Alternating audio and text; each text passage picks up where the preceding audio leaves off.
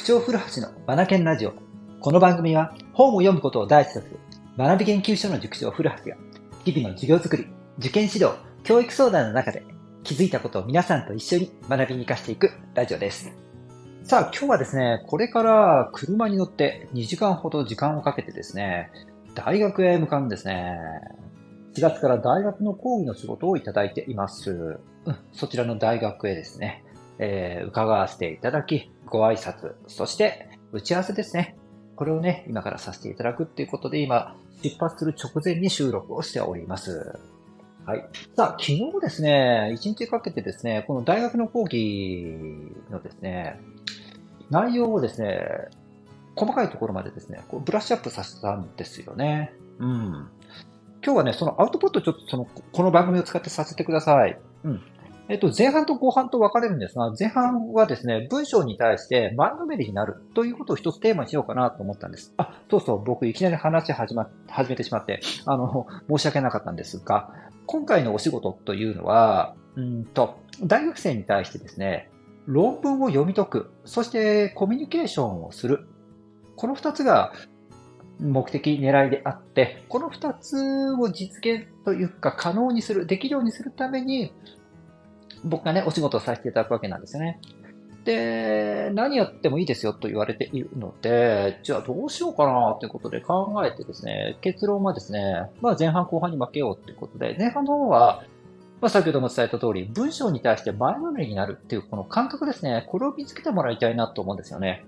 文章を読むということに対して、こうネガティブな感情を持ってると、いくらいい文章に出会えても、読めないですし、読めたとしても中に入ってこないですし、もっと言うと使いこなせないんですよね。この前のめり感というのを持ってもらうというのは非常に重要なことなんですよね。はい。で、えっ、ー、と、そんな形で前半は、えっ、ー、と、進めていこうかなと、前のめりですね。うん。はい。これはね、いろいろ手法がありますので、まあ、これは全く問題ないんですよ。で、後半ですね。後半。あくまでも論文を読めるようにする。論文の読み方についての講義ですので、ここでですよ、あのー、僕考えたんですよ。それ、それ何かっていうと、AI、チャット GPT ですね。しかも GPT-4 を使ってですね、えー、っと、論文の読み方、これをマスターしてもらおうかなという結論に至ったんですよね。え、どう使うんだって話なんですが、まあ、簡単に言ってしまうと、GPT-4 を使って論文を学生たちと一緒にその場で即興で作り上げていくということを実践してみようかなと思ってるんですよね。これならばどうです？皆さん。僕がね、伝えたい論文の方というのがあるんですよ。オーソドックスな論文の方。これを身につけてくれば、大概、あとは組み替えで論文は読むことができるので、あの、まずこのオーソドックスな論文の方を伝えたいんです。で、これ、ど真面目に伝えていくと面白くないんですよね。で、インタラクティブな授業にした方が絶対身につくじゃないですか。あ、インタラクティブって双方向性ってことです。学生の方も参加できるような形にしてあげる。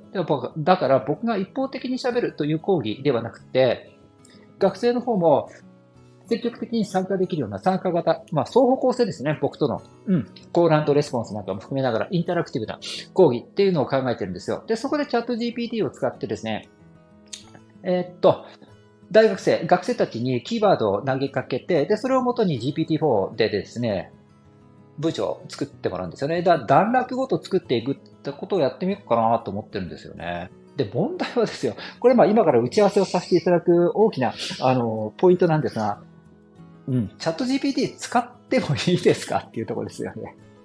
ねえ。うん。そうそう。ねせっかくこれだけ今世間世間が騒がれてますし、ねえもう大学生でしょ？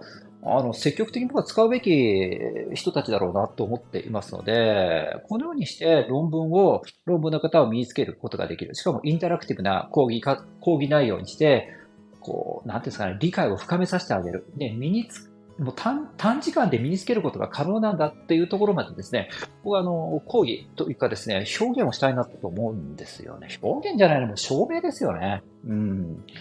こんなね、授業を考えてる、講義を考えてるので、これを今日提案させてもらって、これが通るかどうかですよね。ねえ。うん。